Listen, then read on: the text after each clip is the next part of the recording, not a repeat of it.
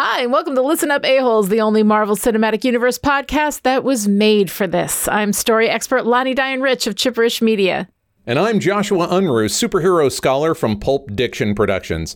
Together, we're working our way through the good, the bad, and the still worthy of the MCU.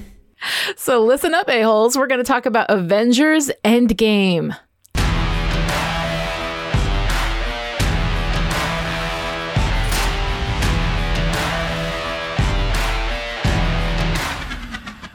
Okay, look.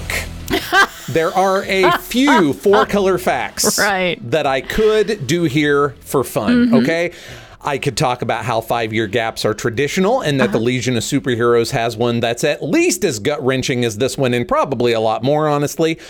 Or I could talk about the time Hawkeye wore a different outfit and called himself Ronin, but honestly, it's Hawkeye, so no fucks given. I could also talk about the time it's true. If you were wondering, like, where did this outfit come from and why is he killing Japanese people? It's because for 10 seconds he was Ronin in the comics. But again, nobody gives a shit. I could also talk about the time that Peter David wrote a Hulk epic that ended, or I guess more accurately, middled, uh-huh. with a believable but much less goofy Professor Hulk than the one we get in this uh-huh. movie. But instead, but instead of all of that jazz, I'm going to punt my singular important four color fact to the end of the episode wow. because trust me, trust me, friends, it'll make more sense when we get there.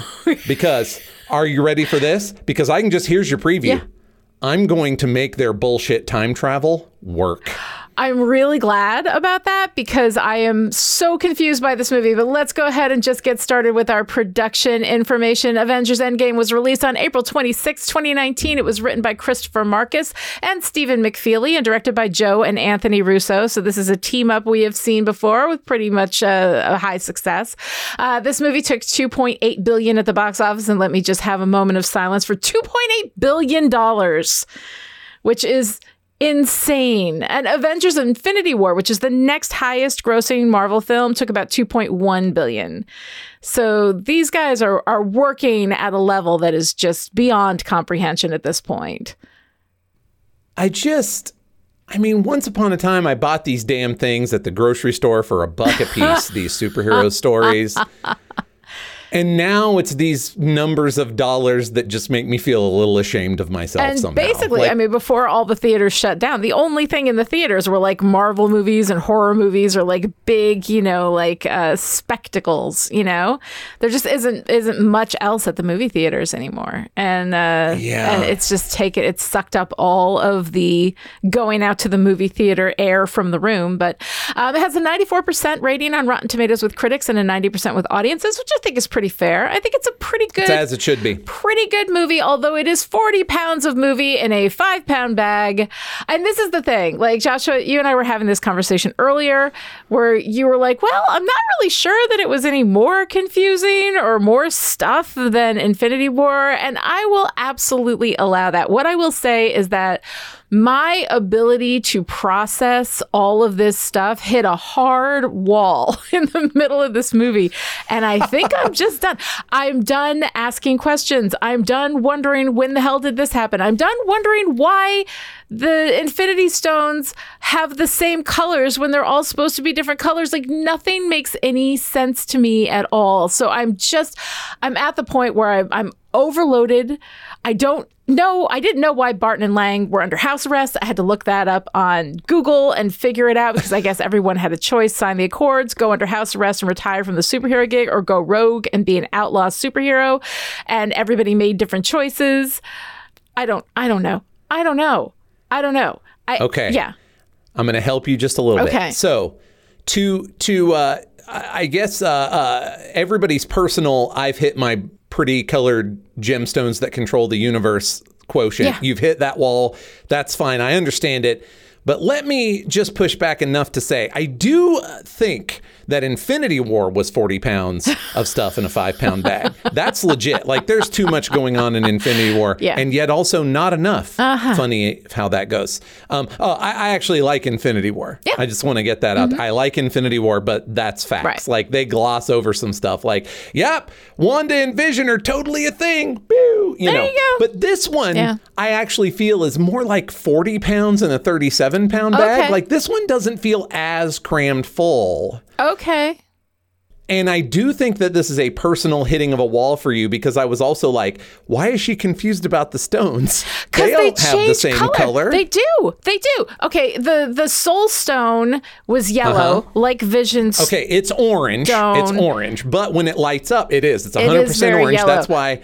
The aether. But when it lights up, it looks too the orange. yes. aether that they take from who's it's in Thorland is um is red, but then it's yellow when it's in Vision's forehead.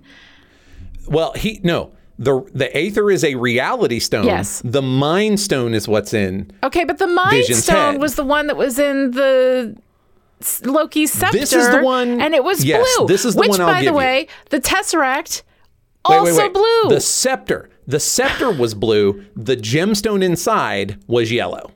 Okay. And let me just say a resounding fuck off to that because if I you know, it's have all of these confusing. stones, do not make them the same color. Make them different colors so that I have I'm not confused because when the tesseract and is blue and the scepter is blue and they're both and but they're not the same and they're stealing them from the place and I just I I, I this is where I just I hit up against it. I'm like there's no reason not to make them like distinguishably different colors. Okay, they are distinguishably different colors, except I agree with you that it is very poor planning to have two MacGuffins that are blue that then spit out two different gems, one of which is blue and one is not. Like, I know why they didn't make that scepter yellow Right. because it would have looked terrible. it's terrible not going to show up well. I get it. with Loki's outfit, especially. Right. It's going to look a little anemic, you know, in the middle of a scepter. And like I get that, but your your problem is you've got to you got to do something. You got to give me something. The I know, tesseract could have been yellow inherited- maybe all along the way. I don't know. Uh, no, the Tesseract should have been blue because it was the space gem, and the space gem is blue, and that was what was in the Tesseract. Right. And the fact that we are having this conversation is, I'm sorry, evidence enough for a jury of Marvel's peers to be like, no. It's just, it's so confusing. And the fact that, like, I can't tell the difference between the orange and the yellow stone, you know? Oh, that is a problem with the like I don't know what do they call it the the color correction of this film that lit up orange is basically the same color as lit up yellow is that's a legit problem. it's all it's all so incredibly confusing. So there's that. There's the wibbly wobbly timey wimey thing with a shout out to Doctor Who. Um, and and here's the thing, like this is a just me thing. I there are certain things that I cannot wrap my mind around, and time travel shenanigans is one of them. Whenever we get into time travel, I'm like, but wait. And when they go back in time, then they create a new timeline. Then there's this new timeline, but then they got to go back and they've got to put the stones back before they were stolen. And I just, you know, I have spectacular news for yes. you. I'm not getting into it until the end, but I want you to be as annoyed as you can possibly be about this time travel because that will make it better when I fix it at the end. Okay. But let me tell you, here is your good news preview. Yes.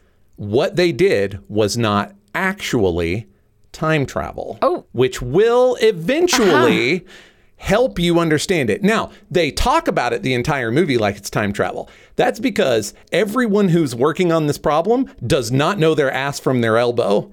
Like, Okay. none of them are quantum physicists. The quantum physicists are snapped.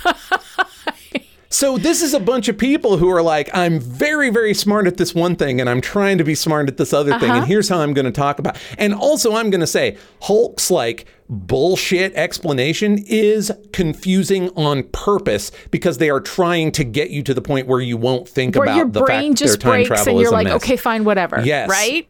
They're looking Yes. for okay, fine, whatever. I, I hit that okay, fine, whatever wall. It's fine. Like, and I'm I'm just accepting it.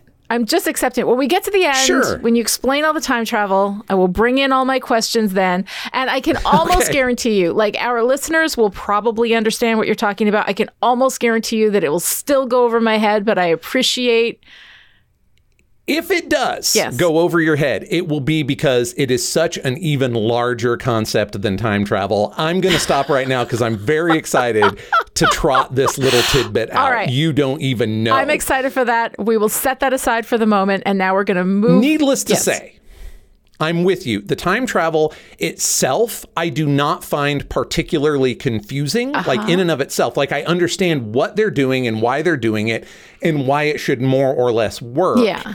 Right up until the point that, and I mean, this is good writing, right? It's all conflict, conflict, but right up until the point that all of their plans go completely off the fucking reservation. And then I'm like, you broke time. You broke time. Okay. Right. And that's why I had to eventually, all this time later, with the assistance of friend of the show Matt Liparata. Hi, Matt. Integral to this to this whole thing. Okay. Uh, yeah. Okay. So it is not confusing in terms of plot, but it does leave you asking questions to which there are no good answers. Okay. And oh, believe me, I'm gonna be on about some of that shit. Asterisk. Captain America's ending is not good. Okay, yeah. We'll get to it. We are going to get to that. That's that's also one of the huge, huge, big questions. But okay, let's set that aside for now. I'm All going right, to move so- into what I absolutely loved about this movie. I love me some dark and beardy stuff. You know, Nat also dark and beardy. She didn't have a beard, Mm-hmm, Right. But she had the the you know the essence of dark and beardy, uh, which I really, really love. when your hair is only half grown out Yeah. and you clearly give no fucks enough except to put pigtails in it. Exactly. That that is the more feminine response I to the Mr. It's Mom the dark beard. and beardy. Absolutely. It's dark and beardy now. So I'm really enjoying all of this. I like our Avengers in trauma. Um, you know, It's as it should be Yeah. Mm-hmm. too, right? Like this was a big deal. Yeah. Like they lost kind of for the first time And lost and when big. they and lost big. Right. Like could almost not have lost bigger. Right. Yeah. Mm-hmm, Yeah. no, I mean it's so good. them all messed up is a hundred percent. It is that is where they should be at this point, especially. Uh, I mean, twice over, Right. really, because we start with a very immediate raw Right. trauma, and then we do the five year gap, and it's like, nope, everybody's still fucked up, and that's exactly how they should exactly how they should be. And I mean, the thing is, we process so much of our own stuff through fiction. Fiction is Mm-hmm. great at giving us a safe medium through which to process our grief, our trauma, our fear. The loss and desolation of the post snap world was especially challenging for me during this viewing because we are Ooh, watching yes. this while we are living through a global pandemic that is killing off a lot of people. So, this movie right now, I think if anybody was unable to watch it, I would completely understand because it was really, really difficult for me to get through this, especially in the beginning, the empty stadium, you know, the empty streets, all of that. It was just, it was a lot. Um, but there was something about watching. Like even superheroes struggling Yeah, with their yeah, yeah. failures, but yet continuing to fight, that while difficult to watch, felt so particularly resonant now you know the that superheroes we go to superheroes and they are you know super powered they are better than us. They are the best that we could possibly ever hope to be. And when we see them struggling it allows us uh, our own struggles with whatever it is that we're experiencing in the moment and it allows us to process that. Uh, the fact that it this hit them super hard, um, I think, makes us feel much more connected to them. Of course, vulnerability is the access point to character. When you have a character with appropriate vulnerability, that's when you really feel connected to them. Um, and we have all of our characters in vulnerability. And one of the characters that I really wanted to talk about that with is, oh my God, Hawkeye. Right. Um, Okay. I, I know you hate Hawkeye. I'm not a huge fan either. I think I like him a little more than you do. But his loss of his entire family at the beginning of this movie is so heartbreaking. And that vulnerability made him so much more accessible to me as a character For a minute. for a minute until he goes all weird Right, till the vigilante scene shit. changes. Right, yeah. Yeah, yeah. Which is which is weird and also there's no consequence for that. He's not held responsible for that at all. Just going around deciding that he's the you know, he's the law and he's just going to kill the people he decides are bad. Like, and also, we don't even know. Like, we see him killing this guy. We presume that's a bad guy. We don't know anything. We have no context for that. All we see is Barton going out and murdering people. Here, yeah, I'm going to agree with you. The the part at the beginning with his family, oh, I mean, Oh, yeah. I don't care about Hawkeye. I don't care in that moment, Hawkeye. I, care a lot about Hawkeye. When No, no, his no. family Yes. disappears, yeah.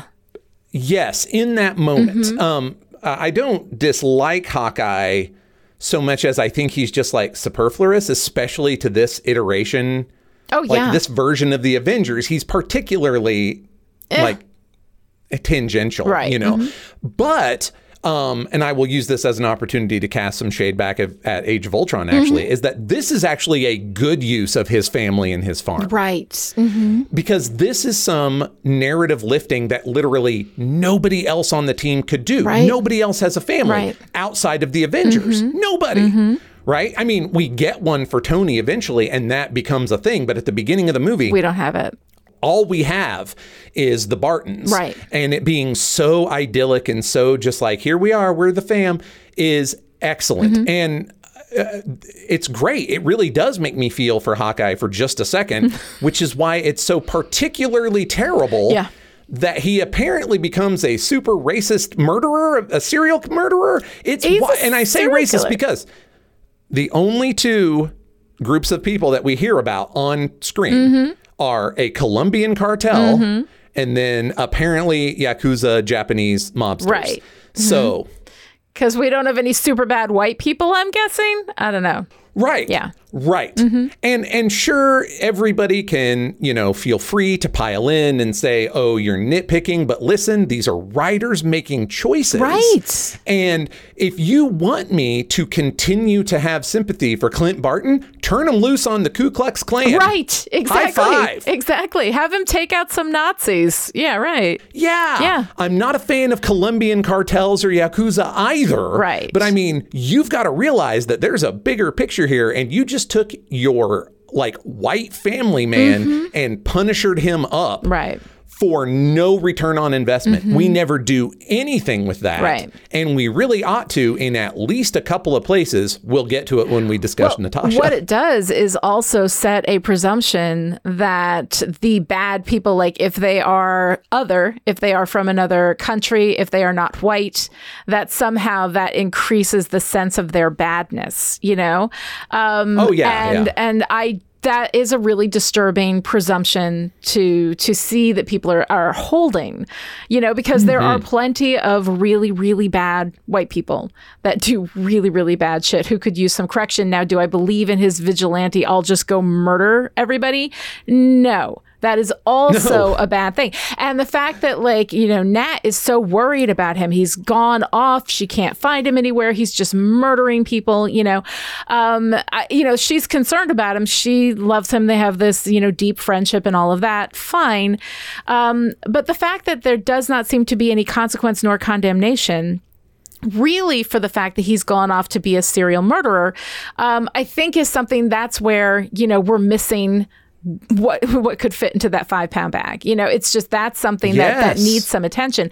That could be a whole story into itself. And yet we just grab him out of the middle of his murder spree and we're like, all right, you know, come work the problem. Now, granted, it's a big problem. Granted, they've got, you know, I would say like some pretty big fish to fry, but this should be a stopping point. This should be a problem for, I don't know, somebody. Somebody should have a problem with this, and we don't. Um, so now, speaking of Nat, yeah, let's talk about Nat. love Nat, love dark and beardy Nat, right? Um, I, I love what we have her experiencing because because Barton's family was important to her too. I mean, that was the closest thing that she had Absolutely. to family. Yeah. Um, so that's a big deal for her. Not to mention the little boy was named after her. Like there's all of these things, you know. Um, and so we have this like wonderful, crunchy, dark and beardy space for Nat. We have her in that, uh, but it is all about the men. Like her dark and beardiness is about Clint going off and being, you know, wild out there doing terrible things. Like she is about everybody else. And then we kill her in this horrible way where it's a choice between her and Hawkeye, who has murdered just a ton of people. Who should Yeah. go off the cliff? Hawkeye. Every day, twice on Sundays. Like that should Yep, be that should be how that resolves. Yet, for the second time, we are taking a woman and throwing her off this cliff as a sacrifice. You know, that is Yes. Very upsetting, especially because she is the only like major woman. She's the only woman on the Avengers team, right? She's the only like Yeah. major female character. We have Gamora, we've got Nebula, we've got stuff going on, but she's she's right up there. She's been there the whole time. Um, She's been there from jump. yeah. Yeah, yeah. so I find that horribly, horribly disappointing and disturbing and infuriating.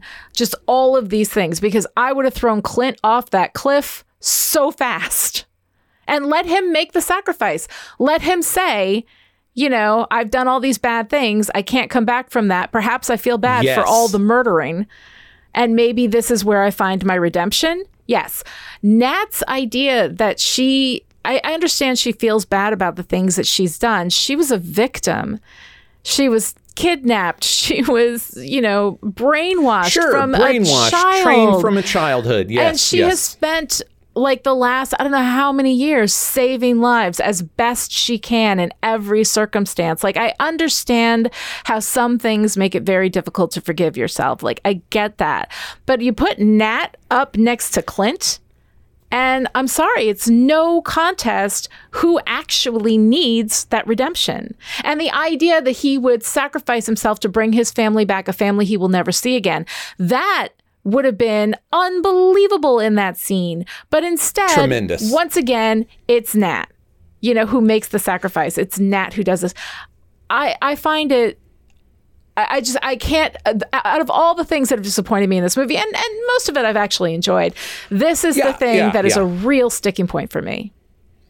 It is worth saying that I really like this movie Yes. and I think that it works amazingly well considering everything that it has to do. Mm-hmm. Um, I think it's a much tighter package without beating the drum. I think it's Right. Mm-hmm. a much tighter package than Infinity War. I think it's a much tighter package than a lot of the Marvel movies. Mm-hmm. It just has that much more stuff it's trying to get its arms Right. around. And it's because of all that goodness that the one to three pretty serious missteps Yeah. Bug me so hard. Right. Mm-hmm. And Nat is one of those. So this is uh, Josh's rewrite corner. Yes, Are you ready? I Are like you it. ready I for what it. I would do? Yes. Okay.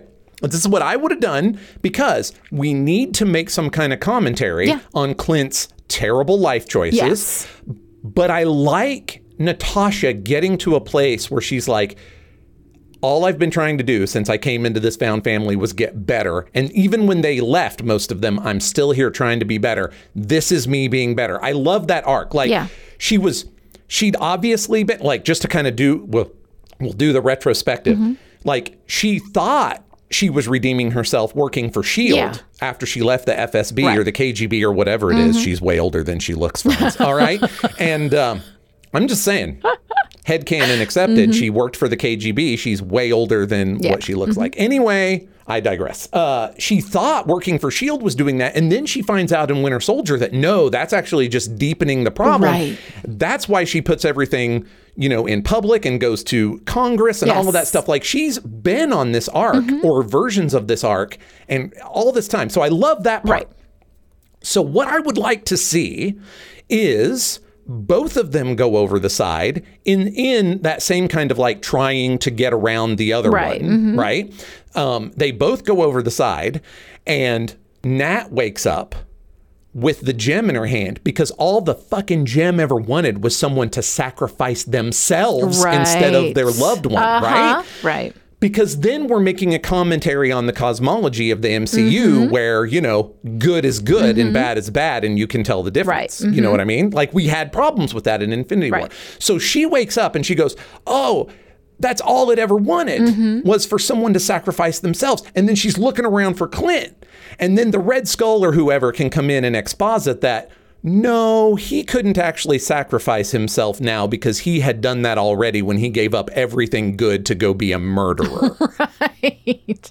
Um, like yeah. because we need to we need to comment on the fact that losing your family and deciding to murder people of color is not your best approach to life. No, know? and also that he has to come back from that. I think that like I like that, except that it does put the ultimate choice in the hands of the the universe as opposed to in the hands of our characters. I think that when you get there, I think you have Clint acknowledging what he's done and telling Nat like giving Nat that final redemption. By the way, everything that you said about all the stuff that Nat has been going through throughout this run is stuff that has not been terribly explicit We haven't spent that kind of time, that kind of um, of, of currency, Yeah. of story currency on Nat. I love all of that stuff. I don't think that we've gotten it strong enough. If you have Clint tell her that she is redeemed, you know, you are redeemed. You thought you weren't. You thought that you still had to do this, but you have achieved what you, you know, and then lets her mm-hmm, know that she mm-hmm. is redeemed and says, I can't have that. How am I going to go back? To Laura and to my kids after what I've done. How am I going to like? I did that thinking they were lost forever. I want them back. I want them to have their lives. I can't. I, what I've done makes me not able to be a part of that. Like, if he Yes. acknowledges it, if he says this is the price that I pay for the choice that I made, and then he goes over, you know, and you know what? I mean, I know we don't want her to let him, but she should let him. you know, she should Yeah. let him go because she has to know, as somebody who has felt what she has felt this whole time, you know, about herself and her past. Um, I think that that she allowing him to do that is an act of love because she knows he can't be with his family, and if they're back, you know, like. I think that that's something that I would have really appreciated in this. Um, not just because we get to keep Widow and we get to, you know, Hawkeye, um, which is something Which I could have spared a long time ago. happened anyway. Right. You know. Um, but I think that it would just make it make it feel so much better. And it would be a bit of her sacrifice too. You know, because she is allowing Yeah. him to do that. Um, so I, I would rather have that choice. I like I like your read on that, and I actually would have much preferred it to what they did. But I really I prefer it when we actively give our characters really really impossible choices and let them Yeah, make them yeah. you know so i think i would have I, anything honestly this where nat just goes over the side you know no no I, yeah, I don't. I get where they're coming from with her, but her standing next to Hawkeye Yeah. when she decides it Yeah. after what he's done, and when we have the picture of Gamora Yeah. in our mind from Infinity Right. War, I'm like, it's just too much. It's Right. Even if it's not the context of this particular scene, it's enough wider context that it fucks up this scene. It needs something. Exactly. Yeah. And mm-hmm. not for nothing. We have this huge funeral Yes. for Tony Stark, which we'll get to, and I'm a big fan of. Like, all I, really like 90% of the Tony Stark stuff here. But the fact that no one even mentions Natasha at that thing oh yeah is hulk throws a bench into the water and then that's it we're done That's it. you know Move we're on. done yeah uh yeah that is um that is like salt on the wound however reverse it hawkeye goes over the side and nobody talks about hawkeye at tony's funeral eh Does anyone notice? I think not. Yeah, I it was, not. it was a bad, bad choice. Uh, so I'm I'm not a huge fan of that. Um, what I do love, though, I love me some Cap. I love I love Cap. I love dark and beardy Cap. I also love clean shaven, trying Mm-hmm. to find the good in the world again. Cap going to group therapy. Cat Cap. You know, um, all of that stuff uh, is is really really good. He's very accepting of what has happened, but he's still in the fight, and I like that he's still dedicated to this fight. I mean, Cap has has been separate. He has kept himself separate you know, like pretty much this whole time. So Cap's ties were Peggy, and Peggy's gone. And then here we have Bucky, you know, and Bucky was snapped, right? So mm-hmm. those were Cap's two ties, and both of them were from before. You know, before the super Yes, soldier, yeah. both of those were relationships that he formed pre Captain America. As Captain America, he becomes something separate. You know, not Mm-hmm. only is he a superhero, but he is the representation that is America's ass, right? Um, he is this representation of. Uh, I don't want to say superiority because he doesn't have a superior attitude about it, but that everybody sees him as the leader, as the the He's moral, like he is a paragon. And when you are that, you are always separate. Like it's hard to to, you know, make connections with people who no one will ever feel like they're your equal, you know, except for these other Yeah. superheroes and that's kind of family. You know, he obviously cares very deeply about them, but it's not that like deep you knew me when I was tiny little Steve Rogers. Like those people who knew and loved him then, he carries with him. Those are the deep connections for him. Well, and I, I actually think that he probably did have some very significant deep connections with the Avengers. Different, Right. right? But still deep and serious. But Civil War broke them, Right. like in half, Yeah. Mm-hmm. almost in half, you know? Um, and so, yeah, he's very like at loose ends for the third or fourth time in his life. Yeah. Because with the flashbacks, we get the feeling that losing his mom was that way. Mm-hmm. And then we get it again when Bucky goes to war and he can't go. Right. And then we get it again when he goes into the ice and comes out. And then we get it again in Civil War. And he's not doing a very good job, honestly, of still being part of the world, Mm-hmm. Right. but he's trying. Yeah. And that is Captain America shit. That is right Captain there. America shit, and it is really, really good. I mean, I love, I love too when he is fighting himself in the past. Um, that is one of my favorite, favorite moments. I especially love like I can do this all day. He's like, yeah, yeah, I know, you know. And we see how he has changed, right? Because in this one, um, like I can't remember the context of it. I have it written down somewhere, but like he said something like, "You got to be shitting me," you know, like he's he's saying this guy who would not curse before, right? We see this arc, you know. I want to point out he's a guy from Brooklyn in the 30s who went to World War II. right. Captain America has said fuck and hangs out with people that say fuck, and that's the cleanest thing. I, I reject the just because your grandparents wanted you to stop cursing does not mean a man who is still chronologically 30 years Right. old but is actually the age of your grandparents would tell you to stop cursing. I reject that entire bullshit joke and everything that goes with it. was Come it on. was a bullshit joke, but I do like that we see that arc in him, even though I yes, completely agree with you. him up. Exactly. I completely Yes. agree with you that it was it was bullshit in Ultron, you know, when we got it. I didn't believe it then. It didn't sit with me then. Also, I don't believe that Cap is is judgy like that about other people's hey, language. Like, no. No. He might not say it. He might not, but I don't think that he would be judgy about other people. But I do like the arc of it. I do like the you Yes. got to be shitting me. I do like the I can do this all day heroic, you know, shine, and then the tired one going, yeah, just yeah, I know. tired. Yeah, I know. Yeah. And the willingness to say the words. Yeah.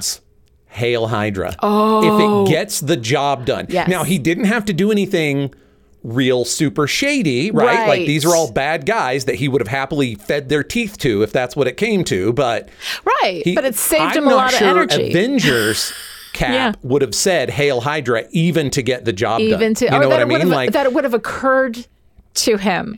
Like I to don't do know something that duplicitous. to say yes, anything yeah. like that. I don't know that it would have occurred to you know old Cap, pre Civil War Cap, Mm-hmm. that it would have occurred to him to do that. Um, but after everything that he's been through, yeah, he'll he'll scuff it up a little bit, and I really really like that. Um, and the rest of the Cap thing, like this, is something we can discuss when we get to the timey wimey bullshit. Um, but goes. No, we got to do it here. Okay, all right. We get we got to do it here, and the reason I say that is the timey wimey bullshit is very much about the concept of timey wimey bullshit. Okay. So so the problem of Captain America will factor into my explanation, but the character assassination that happens with this move must be dealt with now. Okay, let's talk about. I am going to say first of all um, that I I have some internal conflict on this because I know it's bullshit. But the idea of Cap and Peggy having a long life together makes me happy. Now, I the thing that I do hate about it is that it, it in this timeline or whatever it erases whatever she did and shield she founded shield she was badass like everything from her tv series like it's all gone she he just comes back and it's also this it's cap and it's peggy so okay but this guy just comes in and suddenly her entire life is about him and I don't know. It's it's it's it's tough because I also desperately want Cap and Peggy together. I love Cap and Peggy, um, and and I want her to be happy, and I want him to be happy, and I want everybody to be happy. But it is difficult in a lot of ways. Not to mention the fact that okay, and you'll explain the timey wimey stuff. But if he goes back and marries Peggy, and they have a life together, then um, what I mean, then all the things that happened between now, like the terror, he just retired as a superhero and never went out and did anything with this super soldier body he had. That he didn't interfere in things that he knew were, were coming and did nothing. Like Oh yeah, it makes him the worst. It makes him legit villainous if he knows if you have about the power to stop something, bad shit is happening and you know about it. Like also I don't believe for a moment that Cap would would not do something to prevent the Yeah. Thanos snap in the first place. Like all of this stuff. Like I don't I don't understand I don't understand this world in which he lives un- unless it's an alternate timeline in which nothing uh, none of the same stuff happened and so he didn't know what he could but he would still interfere. I'm confused. I'm confused by the whole thing. Okay, so Yes. there is some legitimate confusion because there is some question about like and and it's worth pointing out if we're going to bring in meta Yeah. stuff to this that the screenwriters and the directors did not agree on what was going on or why it was happening. Okay. Uh huh.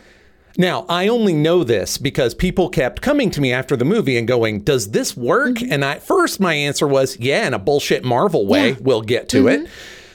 Now I have a better answer. Mm-hmm. Yes. But it but at the end of the day, it really doesn't work because it raises all of these questions that you have about Captain America's character, about Steve Rogers' character, that he would go back and do nothing Right. with the gifts that he was given, knowing who he is. I yeah, and I, I, there's more. Mm-hmm. There is more. This is the part you're not going to want to hear Okay. this. But he's over Peggy No. And has been over Peggy at least since the funeral. And I'm not being glib. I'm saying he literally buried her. Right. Mm-hmm. And then had the beginnings of a thing that nobody ever bothered to take anywhere. Right. But, you know, With he had Sharon, the beginnings right? of a moment with Sharon, right? Yeah. And not for nothing, not for nothing, but uh, low key. Sharon Carter waking up in the middle of the night and going, fuck you, Aunt Peggy, is legit. like, she should be mad about this because he's over her. Uh-huh. Yeah. Steve is over Peggy. She also, in as much as we know about her, is over him. Not right away. right, yes. But by the end of the first season of her show, she's over him. Yeah. She says goodbye to Right, mm-hmm. him. I don't know that she would, you're right. I don't know if she would welcome him back in, but I'm not sure that that's what he even considers his happy ending anymore, especially Mm-hmm. when you consider that his legit two best friends in the Yeah. world are now with him in the present and healthy and whole. Mm-hmm. I, I just I don't buy the choice Mm-hmm. that he would go back to Peggy. I don't think it would even occur to him. Right. I think part of it would not occur to him because he's he's over with that part of his life and he's comfortable with that. Mm-hmm. I don't think it gives him a bunch of angst. But he's carrying Like around. certainly I mean, certainly there's I a there's that- a what if, there's a what could have have. been. I mean, he's still carrying around the compass with her picture in it. That still means so much to him. He sees her in the seventies. Oh, but that's all in this movie Right. where No, they realized, oh movie. shit, we need to start laying some track for this bullshit ending we made. Yes. They they are laying track in front of the train Yes. in this movie to make that ending make Fair any enough, sense. but if it you look at his here. arc, right? If you look at his arc overall, I think you're right. But we do have it in this. It is a retcon. I think it is a retcon. it's undoing Yeah. Mm-hmm. a bunch of stuff through his movies, which by the way, we have to look for these. And I mean, we're going to do it. You and I, we talked about it. We're going to do these like uh, with the characters that have left. Yeah. We can do their big retrospect, but we kind of did one with Black with Black Widow. Right. Mhm. Like her arcs are great. Right. When we caps are great until we fuck it Yeah. up. It's like I, I don't I uh, I don't like it. I, I also I really feel like he's abandoning Bucky, Mm-hmm. Yeah. and I don't approve Yeah. Mm-hmm. like at all.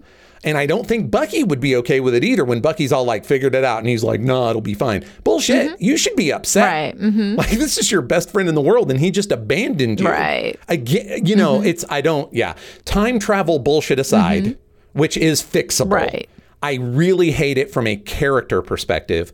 And and it leaves me in a place where I'm doing all this work that you're talking about, where I was like, well, obviously he went back in time and operated as Captain America right. through the 50s, 60s. Obviously, he was like, no thanks, Nixon. I don't think I'm going to go to Vietnam. I mean, you know. Obviously, I mean, honestly, uh, Civil War happens when he has to deal with Joe McCarthy. Right. Mhm. You know? Uh, because uh, psh, between, listen, uh, this is a little bit headcanon, but I'm just going to tell you. Steve is a uh, Steve's a socialist. Okay. Um, you got to look at the time that he grew up in and the the the neighborhood that he grew up. I'm just saying he's a little pink. Okay. So I mean, he's going to have his break with the government as soon as he gets a summons to the House Un American Activities Committee. I mean, it's, it's Mm-hmm. Right. like we have to fill in all this stuff where he's still Captain America. He's still but Captain unless America. you deal with He's the still time back stuff, there. He's and also he has with great power comes great responsibility. He's not going to Yes. leave that responsibility behind.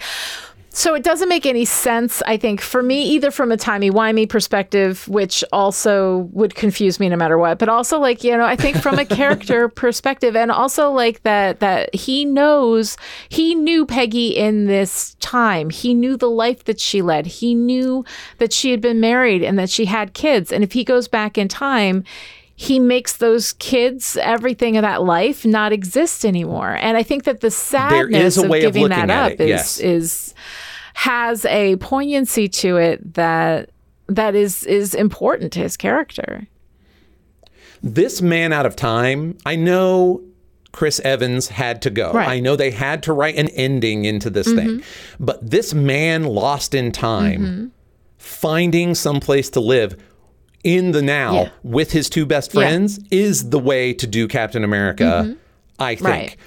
Now, I've got I've got some other much better like sort of comic book ways that you could do Mm-hmm. it. And I say it not not because like comic books do stuff better or different, but because we need to see what he's doing in the Right. Mm-hmm. past and we're not going to get that movie or that No. Mm-hmm. TV show, but you could you could spit that comic book out pretty pretty easily, Right. Mm-hmm. relatively easily to at least show us the trajectory he's on. Right. But with without that, this is just yeah, it's all loose ends. I really don't like it. It's one of the handful of massive missteps well uh, that yeah. this movie makes, and it's and part of that's because it's not just this movie; it's six or seven other ones also. Right. That it that it really screws over. It really does. I mean, I could see, and I actually really would have loved, you know, him going back, getting that dance with Peggy, and then saying, I got to go.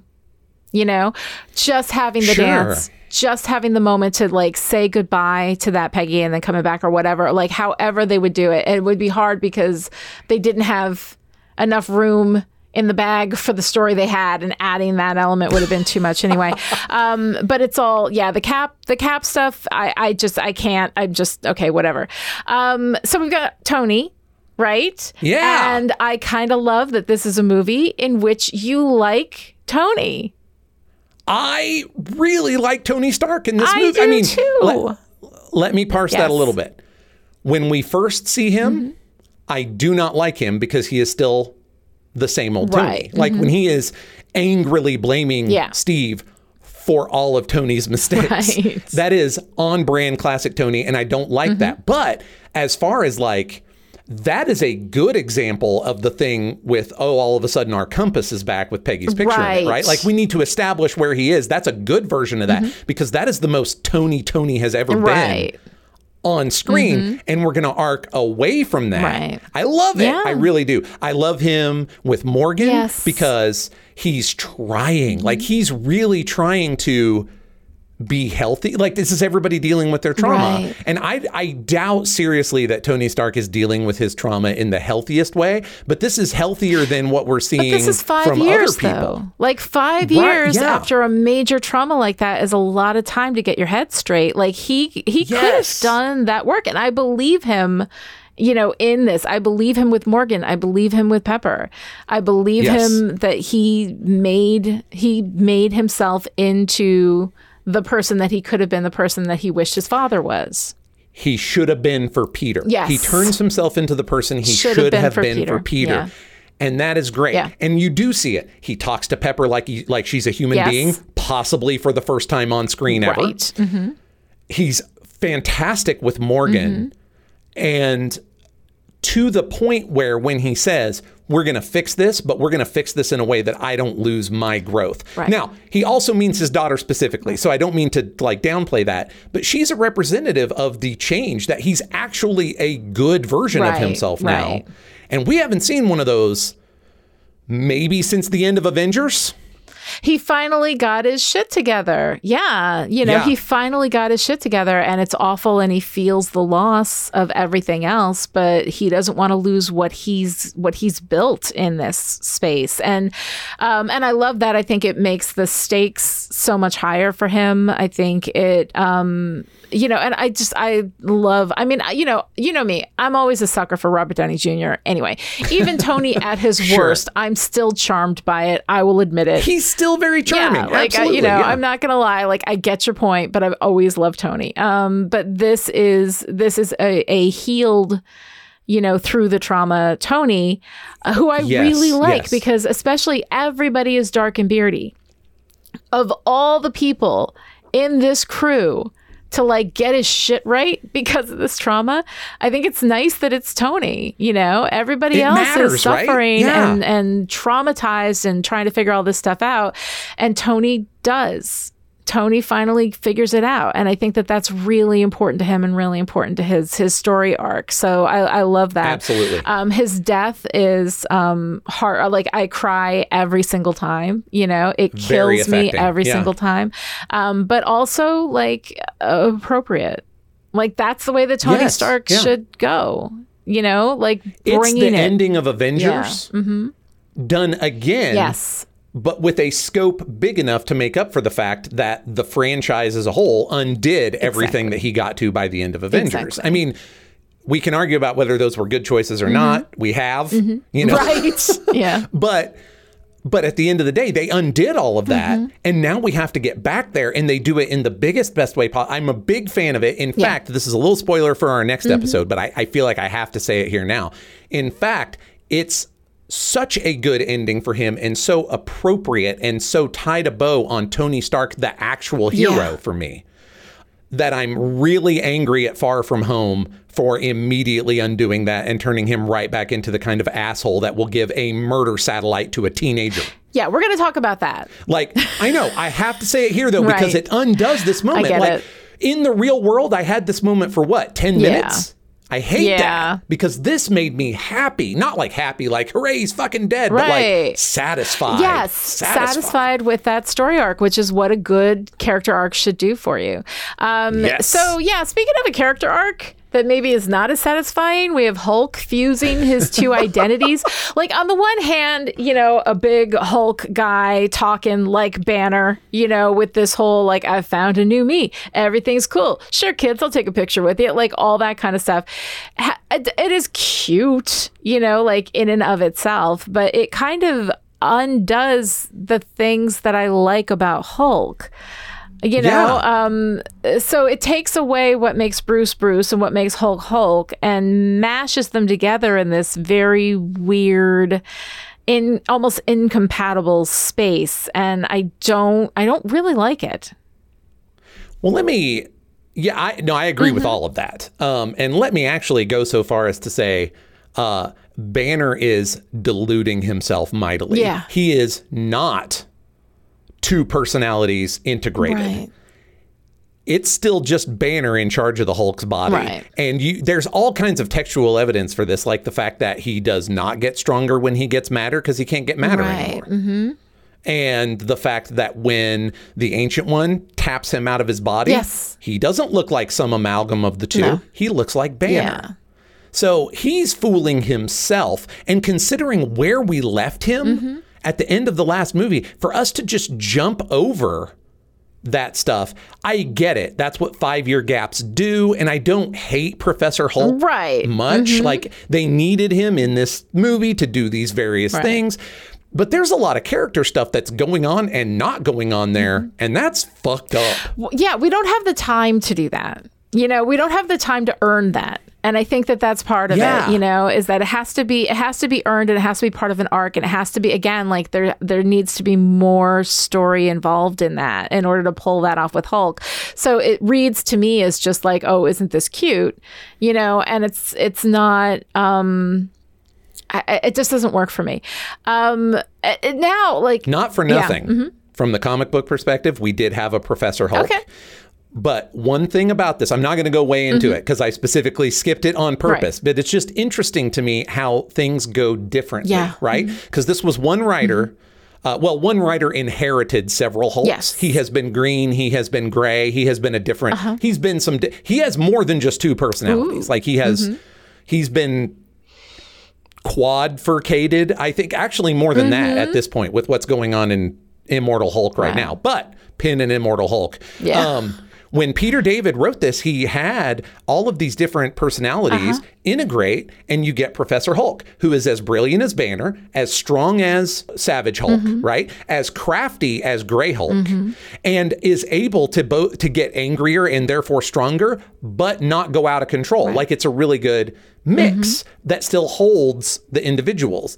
Also, by the end of that arc, you find out that's not all the personalities put together. That's all the personalities basically voting to make a new personality that looks like they all got together Aha, because right. Mm-hmm. none of them actually want to die. And so, so it's kind of cool that like the internal conflict there ends with, oh, none of us want to go, Right. but we'd like to be more friendly. Let's create a fake space where we can be friendly. All of that is really cool. We get none of that. Right. We just get like, hey, let's dab. Yeah, Ah, it's it's it's not good. Um, okay, Thor. Here's the thing. Thor. we all know, everybody who's listened to this podcast knows I started out just hating the hell out of Thor. Like I never liked Thor until recently, where we got him Yeah. until Ragnarok, really. I mean, we got him damaged and suffering and working through his trauma and figuring his shit out, which I love. I love dark and beardy Thor. I love troubled, traumatized Thor, you know? Um, it's all wonderful. I love it, except we turn this unbelievably heartbreaking, you know, in, in incarnation of Thor into one big string of offensive fat jokes. And it Yeah. drives me crazy. In the same, but then we also have this moment I'm still worthy when he calls Mjolnir. I mean, oh my God, that moment is so freaking touching and and heartbreaking and oh my god it's amazing and that the fact that they have that in this movie alongside you know the fat joke thor um offends me even more because they have an amazing Right. moment for him when he beheads thanos right because in Infinity War, he didn't go for the head. It should have gone for the head. It should have gone for the head. Then he takes that axe and just, you know, that is such such an incredible moment. Like it's so good. And then we move into this, and I don't mind him being dark and beardy. I don't mind the fact that he's put on a little weight or whatever. It's it's that we make him into a joke, and it's it's offensive, and the fat jokes are just offensive. So yeah, Yeah, it's worth saying that Thor is really great. Mm-hmm. Thor is not the problem with Thor in this movie. It's everybody else's reaction to Yes. him, with the possible exception of a fucking fat suit in the first the place. like fat just suit is too much. I think having like um like oversized clothes. You know, to kind of They show have him faked that. like Yes, wearing like the fact that like he's he's wearing sweatshirts and he's wearing you know uh, lounge pants that like like that he's wearing those things doesn't bother me. You know, the fact that we're not showing No. off Chris Hemsworth's, you know, physique does not bother me. It's that we've turned him into a joke because he gained Yeah. weight, which I find offensive on so many levels, you know? it's worse than gaining weight. It's not even just gaining weight, which would be bad enough. It's the fact that he let himself go in that way. mm-hmm. He did not take care of himself because he does not love himself right because now. Like he's not he's depressed. worthy. I know. Because Or he doesn't think he's worthy. He's not worthy, and that I think is such Yeah. a beautiful place to go with Thor. This idea that he, you know, that he's not being lazy or like not try- he doesn't think that he's worthy anymore and i So don't think try? that we sell that exactly i don't think that we sell that hard enough because we want to make all of these jokes you Yeah. know when he's in new asgard so that when we get that i'm still worthy moment i mean it still freaking kills me but yeah it's just it's so it's so irritating because there's such great great potential Yeah. here Yes. and it most of it is blown honestly, that I'm still worthy scene is the perfect example of this because the run up with his mother is so touching and so wonderful. And then he does the calls the hammer and she knows exactly what he's doing, but Rocket's like, What is this bullshit? And then he's screaming, I'm still worthy. And on his way out, Frigg says, Have a salad. And I'm Uh, like, yes, yes, This is literally the entire problem with this in one scene. Exactly. What the fuck? Exactly. Yeah. I know. It's How so do terrible. you, from one moment to the next, go from the best mom to the actual worst mom like that fast? Unbelievable. I know. No, it's truly, truly terrible, and it's absolutely infuriating. Um, so we build all of this up. We end up with our dead returning, right? You know, Yes. which is this glorious, all of these people coming back. These Spider Man, you know, Okoye, or Okoye was okay. That's something I'm going to talk about in a minute. Um, you know, but uh, T'Challa, you know, we get we get everybody back, and they're in this fight. Everybody except the people who died. Like Vision, obviously, was not snapped. He was dead before that. You know, Air quotes really died. yes yes so um so we have this whole thing and there's there's something in the battle. Like I, I understand we've got this big action sequence. It's the end of a marvel movie. This is something that we just do you know? Um so i like seeing the heroes back. I absolutely hate captain marvel. Um, I hate the pandering girl power shot with all the the all the women who we can't bother to give decent stories to, who we can't bother to like spend any time with their character, do anything aside from just put them under the male gaze, and then we're like, oh no, girls, here's your power shot. There you go. You know, um, I found it so incredibly, incredibly insulting, and I absolutely hate that. Um, and then you know, we we don't have to get into this whole thing. We had our Captain Marvel fight, and I'm willing to leave it there. But the fact that that we have to like send her off to other universes for the whole thing, otherwise there wouldn't be much of a fight. Okay, Lani, that is not why she's gone. that is why she's gone. Nope, it's not. That is completely not. There is both a met. There are two metatextual reasons that she has to be gone that still have to mm-hmm. be dealt with as part of the text because they're so integral to the thing. They mm-hmm. just uh, and one of them is that they were shooting all of this before she got to shoot her movie, so they were not asking Brie Larson to play a character when she didn't even have a script for her, the movie that was going to introduce her. She can fly on her own power through a Chitauri warship. Right. She's still not overpowered because that's not a thing. That's not the problem Oh, anyway. Jesus. You can't Yes. say that in this movie either because she actually had to work for fighting Thanos. Thanos had to cheat for to win. a few minutes. Yeah, yeah. Thanos with the gauntlet has to have the gauntlet in order to even go toe to toe with Captain Marvel. That's way overpowered. oh, that's not. That he is. doesn't need that for anybody else. Okay, anyway, we've had that argument. I'm gonna let that also go because also you're the just rest of wrong. this fight. The rest Yeah. of this fight proves my point because almost everybody doing everything costs them very little, if anything. Uh, Well, yeah. I mean, Throwing but your shield. Is still Captain America gets Mjolnir, and we're still not Captain OP, but we're going to complain about Captain Marvel. of his own power, fly through a Chitauri warship without so much as that he got breaking a hammer. nail and just destroy everything by giving it a dirty look. He That's could what have Captain now that he had the hammer. The other reason, the big meta reason, is that Mm-hmm. this isn't her movie. She's part of the next set of Avengers. They couldn't not have her show up at the end. And frankly, this is what I was talking about about them needing a power level up before Mm-hmm. the end of this movie. She's it. They should have had more than her, honestly. Mm-hmm. Like the Marvel universe needs to step up its fucking power game. That's legit.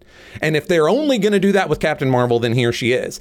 But the mm-hmm. the deal there is not that she's too powerful and has to be gone from this movie. It's it's not her movie. This is the movie that says goodbye to our old Avengers. If she showed up and was important to it, we'd be mad about that. Even I'd be mad about that, and I love her because this isn't her movie. This is Cap and Tony and Thor's, and to a lesser extent, Natasha and Hulk, and I guess Hawkeye, fuck them. But you know, it's their movie to say goodbye to them. That's why she's not in it. I disagree like a thousand percent, but I'm not interested in having this argument anymore. Hopefully, we will never have another Captain Marvel Well, movie, we're and having then I a won't have to Captain Marvel too. So Ugh, whatever. Okay, so anyway, it's wonderful to have Peter back, Peter Parker. it's yeah, it's okay. It's lovely to have him back. I love Spider Man. So there's a lot of them that I'm, I'm, like, I'm really happy to see everybody come back at this moment. Um, but one of the things, though, that we've kind of got an issue with, again, you know, is race and representation within this movie. Uh, we have a few characters of color, most of them barely present throughout the whole thing. I do not understand why we didn't bring Okoye in you know, she survived the snap. She watched her king die. She is also having trauma. Where is her trauma represented? Where is Wakanda? Right? We just destroyed Wakanda at the end of Infinity War. You know, we went well, in and had the, like everything happened there. okay everything happened there. It was their warriors there fighting. That's, they did lose their a lot of lives. warriors yeah, that were not superpowered, that were just there fighting superpowered stuff. Like um, they put a lot on the line. They sacrificed a lot, and we don't even acknowledge them in this movie until in the end when we're like, oh look, here's Okoye. You know, and I'm not saying I don't love seeing Okoye, but she was not snapped. She should have been involved in this. Yeah. Like the well, whole we see way her at through. the beginning and we Oh, see her yeah. at the end, and that's Mm-hmm. it. But she's she's tied into the same Captain Marvel problem. The Mm-hmm. reason that we don't front and center her is it's not her movie. It's not Wakanda's movie. This is the movie that says goodbye to our first phases. And and for Yeah. better or worse, it's I, like what I what I say here in the notes is kind of I, I'm not saying it's not bad, but it's like an inherited problem. Like at Mm-hmm. Yeah. the point that you have 22 movies and you're supposed to say goodbye to those 22 movies or to a big chunk of them, right? That's Mm-hmm. part of what Endgame does.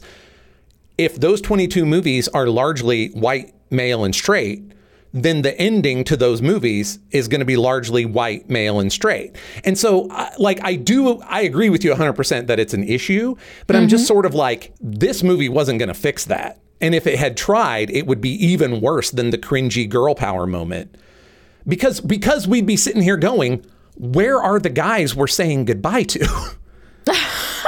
Yeah, I don't know. Uh, considering what a shitty job they did with a lot of those guys we were saying goodbye to. Mm, I don't know. It's a mixed I- I bag. think- I don't disagree. Um, I think I think it could use. I think we could use a little more. You know, a little more rounded representation there. Uh, we have Widows, the only female character in the Avengers core group. She dies so that a man can live. Um, Hulk also throws a bench because he's so upset at her death, but never does much to connect to her while she's alive. I mean, if she's so damn important to you, Bruce, maybe fucking say something to her. You know, give her a rose and send her a text, whatever, you know. Um, Wanda was lost in the snap. She returns at the end. She gets some Yep. payback in the fight. We do see her come in and she kicks ass. I like that. She's too Um, overpowered. Yeah. Um, Sam, you know, gets to be the new cap at the end. That was impressive. You really Yeah. cruised right past that. That was good. Um, but I am is. not she's, even getting into this discussion with you again. No, it's Wanda. I said Wanda. Wanda's overpowered. Just No, Wanda's not overpowered. Yeah. Wanda is not Captain Marvel. If you're going to She's okay, as powerful as Captain Marvel. You see She it is, in this movie. She is not. Okay, anyway. Sam gets to be the new cap at the end. Um, so that shows like a promise to the future. Um, but he was also snapped away. And I did like some rough back of the napkin calculations on this. Of the 30 majorish characters that I tracked, 14 were snapped, which is about 50%. Yep, That's yep, about that's right. about right. of the 16 who were not snapped, nine were straight white men with most of the screen time, the vast majority of the screen time. Of those seven underrepresented characters, we got Rhodey, Okoye, Nat, Carol, Gamora, Nebula, Valkyrie. Um, Nat was killed. Gamora was was killed before the snap and then brought back from the past. So we have that right after having, but she was killed in the last movie. Um, one of the two Nebulas was killed, um, and Okoye just shows up for the final fight to be part of the girl power shot, right? Um, with with no real reference to Wakanda or anything that's going on there. Um, there isn't a single gay character among them, which is an additional affront since Carol should have been off living her best lesbian life with Maria Rambeau the whole time. Facts, facts, facts. And we don't even know what happened to Maria or to Monica or Mm-hmm. any of that. We don't know what happened in those 20 years. We'll get to that, I'm sure.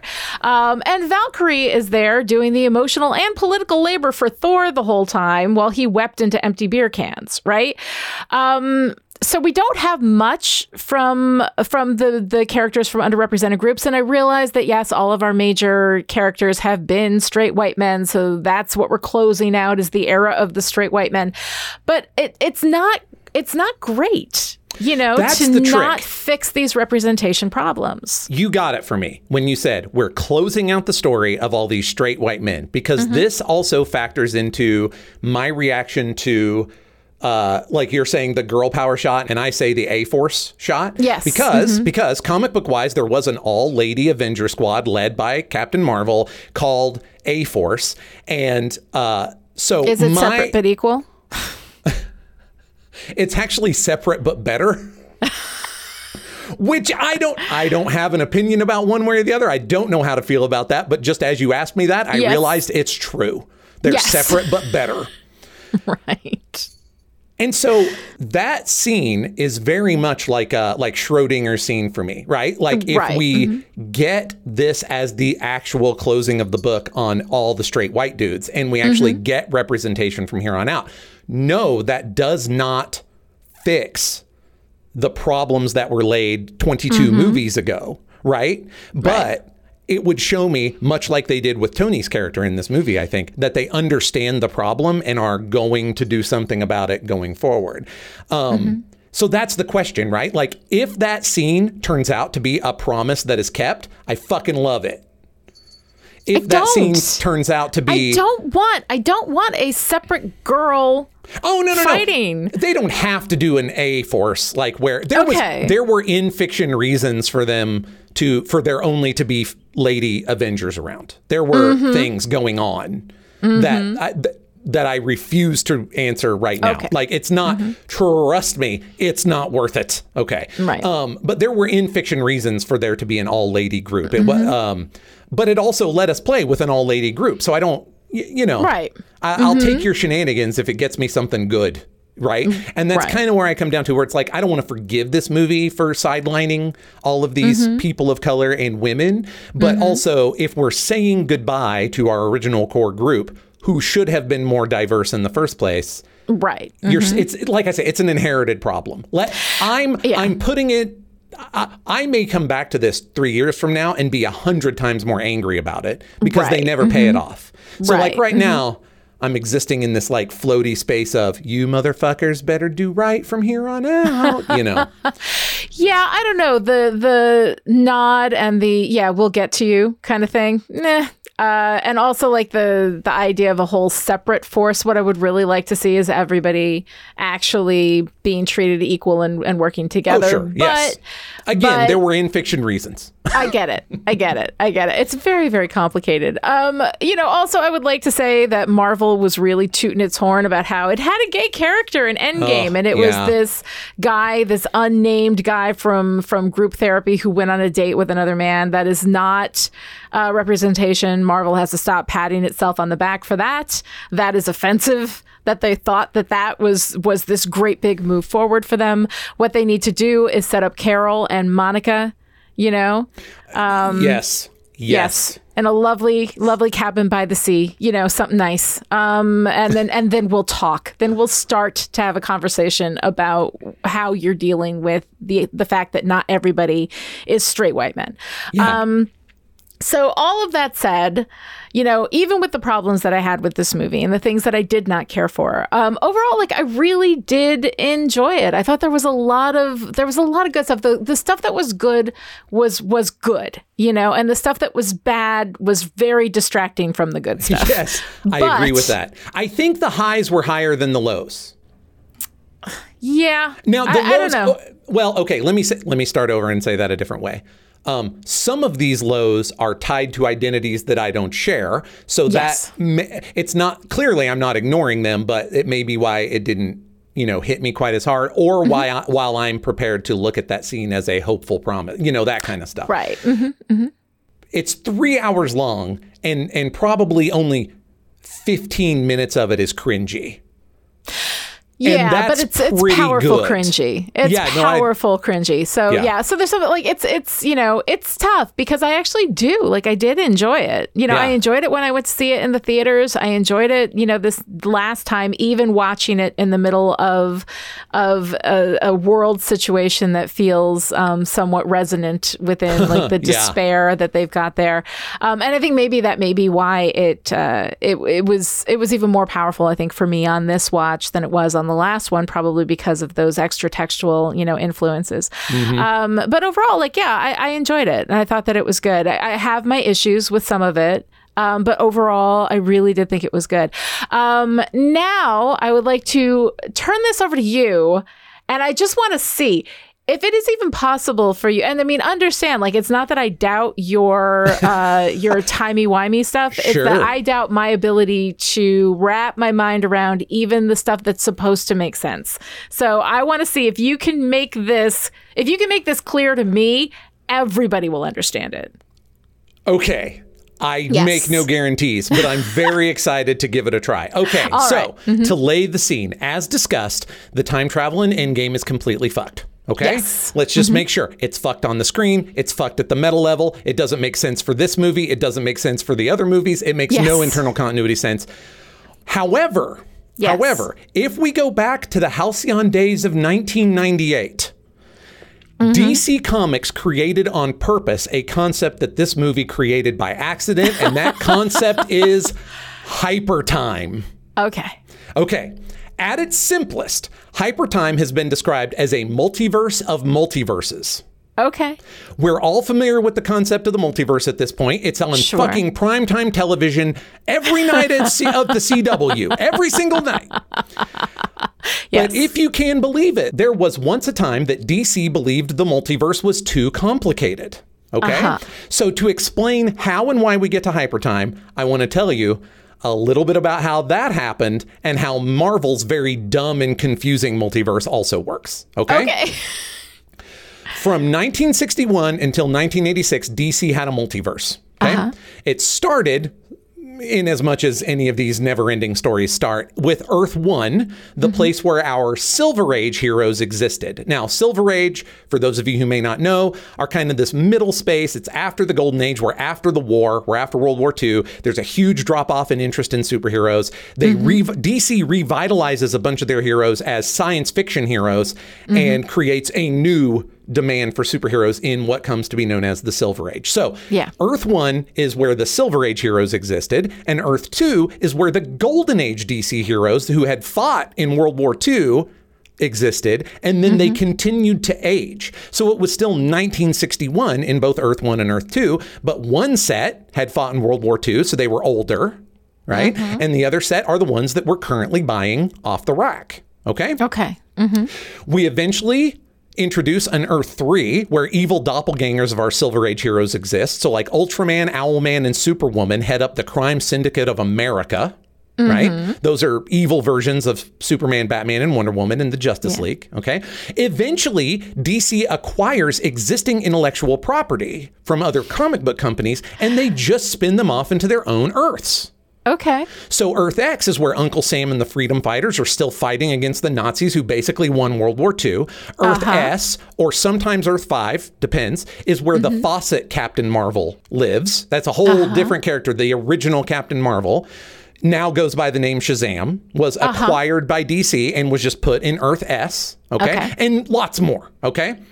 Now, by the early 1980s, DC was getting shellacked by Marvel in sales. Uh-huh. Shellacked. And somehow it becomes the narrative that this was due to DC being too juvenile, uh, correct, mm-hmm. if only in comparison to Marvel, mm-hmm. and too confusing, patently false. right mm-hmm. So they decided to get serious with a giant story called Crisis on Infinite Earths that would lead to the multiverse collapsing into a single timeline in a single Earth. Mm-hmm. Now, naturally, that wouldn't stick, but I'll come back to it.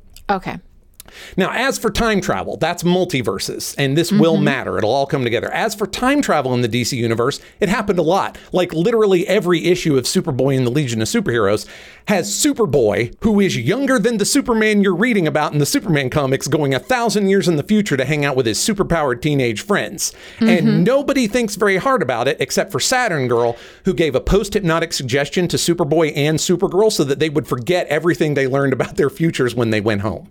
Uh-huh. So every time they come forward, they remember, they go home, they forget. That is literally all of the lip service given to time travel in the DC universe because the DC universe is fucking bonkers and the rules are uh, up to you, okay? Okay. Uh huh. Now, Marvel. Marvel took a much more haphazard approach to both their multiverse and time travel. It kind of starts with a book called What If that posited all kinds of different scenarios. Like, what if the spider had bitten Aunt May? What if the Punisher killed the Marvel Universe? What if Jane found the hammer, right? Right. Mm-hmm. Eventually, mostly through X Men and X adjacent shenanigans, we come to know that each of these stories represents a different timeline and mm-hmm. essentially accidentally created a multiverse. Right. The thing is, apparently, a new timeline is created every time anyone anywhere makes a decision. Mm-hmm. So there's this universe. I'm just going to use my real life as an example here. There's this universe where I ate hippie bran cereal for breakfast. Okay? Yes. But there's also one where I had eggs, and one where I ate sugar bombs, and one where I died 10 years ago, and probably one uh-huh. where I'm a plant based humanoid because evolution went way different.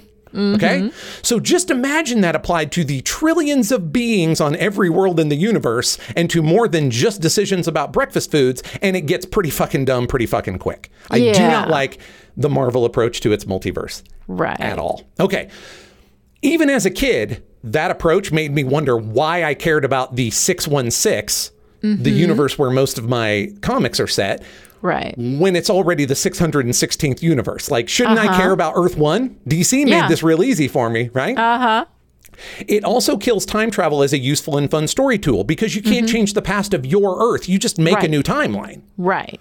And the future is just like a shattered fractal of possible timelines. Who the fuck Right. knows? Mm-hmm. Naturally, this does not stop the X Men from fucking with the future and the past a hundred million times because they sold more copies than the Bible and they can do whatever they want. Mm-hmm. Also, it gave us a Council of Kangs and a Council of Reed Richardses, so it's not all bad. I kind of like that. In short, DC is losing its ass to Marvel, and in response, it jettisoned one of its cleverest pieces of superhero technology, which was, contrary to the narrative, quite simple to keep track of in comparison to Marvel. Marvel responds by creating its own multiverse, but when confronted with the idea that multiverses are too complicated, it says, Hold my entire goddamn keg. Bouncing back to DC, I wasn't the uh-huh. only one who thought that that company had lost something not just interesting, but like full of real story possibility and something that made DC unique in its approach. It mm-hmm. was a mistake, and a bunch of creators figured that out right away because almost right away we had to do a multiverse story. Oh, what? I thought we got rid of the multiverse. Nah, uh-huh. there's one pocket dimension that sneaks back in because we need to fix the fact that Clark Kent now never operated as Superboy, but we still have those Legion of Superhero stories happening that don't have a Superboy. Yeah, it's unfixable. It's unfixable. Uh-huh. So without a multiverse, so they bring in a little one, like just a little A one little as a baby treat. pocket multiverse. Uh-huh. Okay.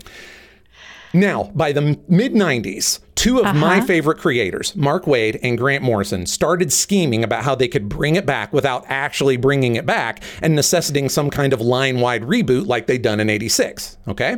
All right, and this is DC. This is DC. Okay. Their answer to this conundrum was hypertime. Okay. Now, could I have jumped right to hypertime? Yes, but every single person would be like, but why though? Why is oh. this the answer? You had to know how we got here, okay? Yes. It's essentially, as I said, a multiverse of multiverses. So you have your usual Earth 1, 2, and 3 in the present. Mm-hmm. And you might have the original Earth 1, 2, and 3 that existed before Crisis in 1986. Okay. Mm-hmm. And then you might have another Earth 1, 2, and 3 that are the same but set in the distant future, but they're all recognizable as versions of the idea of Earths 1, 2, and 3. Yes. Hell, even the Marvel Universe is part of this constellation because there have been DC and Marvel crossovers, which means that every single one of Marvel's bullshit timelines is also a part of DC's hypertime, whether they like it or not.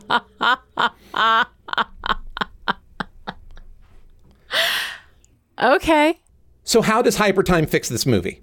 First of all, it's pretty clear that they aren't doing time travel. They changed their own pasts, right? Yes. And even if Professor Hulk is to be believed, which spoiler, he isn't.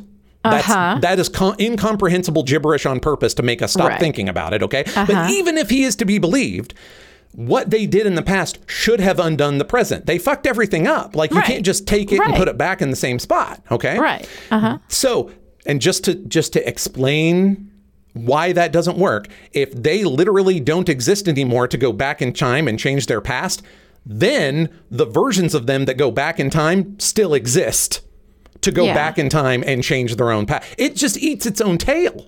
Yes. So obviously, we're doing more than merely traveling through time. So they are, in fact, traveling interdimensionally and only tangentially through time.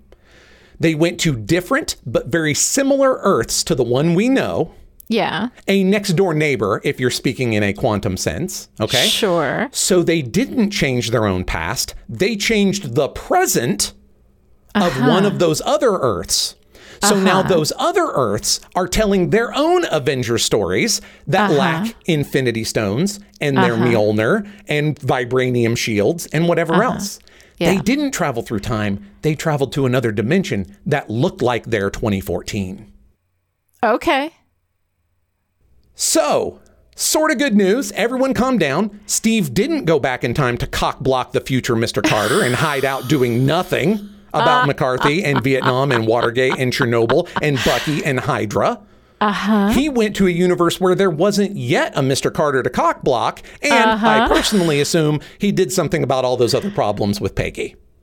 Aha. I mean, I mean, look, look, look. I, I, his choice still makes no goddamn story sense. But hey, hypertime can fix everything. Okay. Sure. Okay. Yes. maybe you and I could use it to find a universe where somebody put more than 30 seconds thought into Cap's ending.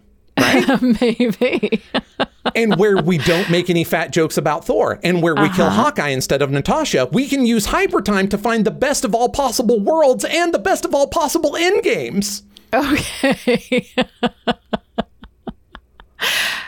yeah, no, like I get it. I get all the multiverses. Like, I mean, I get that, that they're all just alternate timelines. A constellation of mul- no, they're not. They're not all multiple timelines. They Yeah. are completely different realms of existence that are Right, right, very right, no, similar. Yeah, Mhm. yeah, yeah, yeah. Right, because the it different spits off, timeline it thing. spits off every different choice you make, spits off a new parallel universe. No, that's the Marvel way, and it's fucking terrible. Hypertime. How is hypertime different? Okay, see, this is the thing. I told you I can't wrap my mind around this. How is hypertime different from a bunch of multiverses? okay, I'll be honest. In a lot of ways, in the terms of this movie, the difference is largely semantic. Okay, in the terms in the terms of this movie. Now, I don't think it's entirely semantic because again, they undid themselves. Like you have mm-hmm. to have an explanation that isn't just time travel mm-hmm. in this Right. movie, or it doesn't work. Okay, so it can just be blamed. As plot spackle to fix Endgame. Yeah. But if you Yeah. take this and you apply it to something as robust as 80 years of DC continuity Yeah. or what are we at about 50 60 years of Marvel continuity and you apply it to that then you get to tell any story you want without breaking your continuity. Okay, I, I guess I don't understand how it's different from just a bunch of multiverses. How is hyper? No, that's what it is. It's a multiverse of multiverses. Right. Yeah. I don't know. I don't know. Like, I don't. Okay. People will explain it to me. No, I'm nobody sure. is going to explain it to you. I guarantee you. This is as simple as it gets and I would actually have to sort of I don't see how it's different, though. I Well, don't see how it's time different. travel. It's different than time travel because they're not undoing themselves. right? Because they're not changing because they're going to another timeline. dimension, but they're Yeah. going to. So all of these presents, like it's in in the other dimension, it's 1942 in right. Yeah, What do you? Okay. yeah. Okay. So, Okay. so it does solve some of the ethical problem. Also, Right. Steve didn't change his Peggy's life. He went to a Right. universe that's very, very similar. So, and met Peggy in her present of 1950. Yes. So everything that happens from there is not, as I say, cock blocking the future Mr. Carter. It's Okay. Her Because present. he is the future Mr. Carter. Yes. because he fills that role in Okay. that universe. And that's why it has to be different than just timelines. Because the other Right. thing about the timeline thing with Marvel is that you can't use time travel as a thing, right? Because you can't Right. use it to fix your own problems. I mm-hmm. want that to still be in the cabinet. I don't want it to be brought out every day. It's the fine china. It's the good mm-hmm. plates. Okay. Yeah. But this lets you do that in a way where you can actually affect your own storyline without creating a million bajillion continuity errors. Yeah. Uh huh.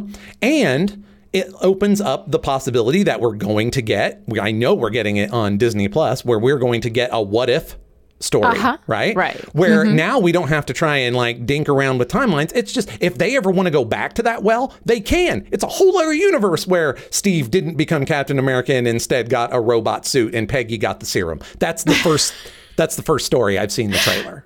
Okay. Anyway, Okay. Yes. No. I mean, I like. I, I yeah. Okay. No. I, I. I- I think I get it. I think I get it. But yeah. in a universe of infinite possibilities Mm-hmm. That has nevertheless trained all of us nerds to care Yeah. about every minute detail, this is the only way you get out alive. It's the only way you get out alive. I like it. All right, Joshua. Avengers Endgame. What's your favorite part?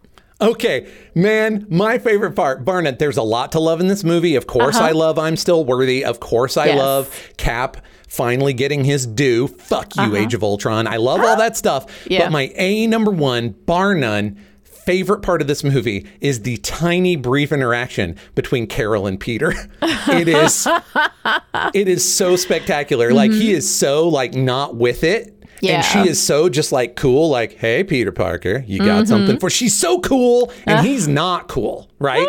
and in that moment, in that moment, they were so fucking adorable that all I Mm-hmm. want is a series of adventures where Peter accidentally goes to space with Carol and they have, you know, wacky shenanigans. That's all I want. Spider Man 4 or Captain Marvel 3 needs to be that thing. I want it so bad. So bad. Yeah, except that if Peter Parker is in a Captain Marvel movie, that means I have to watch the Captain Marvel movie. Ha.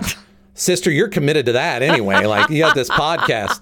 Hey, friends, if this podcast mysteriously gets canceled right before Captain Marvel 2 comes out, the jig is fucking up. Look, I'm just saying that guest hosts are a thing. All right. So, my favorite part of Avengers Endgame is very much I'm still worthy.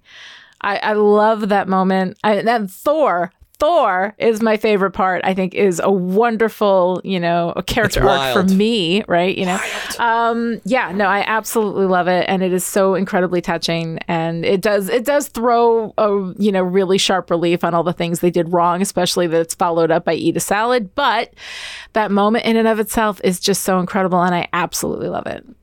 It, it's, oh, yeah, yeah, it's really good. Like, there's all this subtext that we could go into where it's like, he was always worthy in the, even in the first movie, and it was just Odin fucking with him, and he's been worthy this whole time, but he needed something to prove it. And, and I mm-hmm. really think that he wouldn't even have tried for fear of finding Yeah. out he wasn't worthy without the pep talk from Frigg, Yeah. right? There's, yeah, there's just, my little five seconds made me spin out a whole other sequel, which is why I love it. But I can't argue with the absolute, just like gut wrenching heartstrings of Oh I'm Still God. Worthy. It's fantastic. So great. If you enjoyed this conversation and would like to join in, come find us on Twitter. Lani is at Lani Diane Rich, and I'm at Joshua Unruh. And the hashtag is Listen Up, A-Holes. This episode of Listen Up A-Holes was brought to you by the Chipperish and Pulp Diction producers who support us on Patreon at the power producer level. These people are the reason why Listen Up A-Holes is coming to you free and ad-free right now. So thank you to our May producers, Abigail, Alice, Crimson Glass, Erica, Jonathan, Kristen, Sarah, and Shelley. Thank you, producers, and to everyone who supports Chipperish Media or Pulp Diction Productions, this message is for you. Honestly, until this exact moment, I thought you were Build-A-Bear. To find out how you too can support Chipperish Media or Pulp Diction Productions, our Patreon links are in the show notes. Other ways to show your support write a great review on Apple Podcasts, tell your friends about the show, or base your plan to save the universe on Back to the Future. Thanks so much for joining us for this episode of Listen Up A-Holes. We'll be back next time with our discussion of Spider Man Far From Home. Until then, I can do this all day. Yeah, yeah, I know.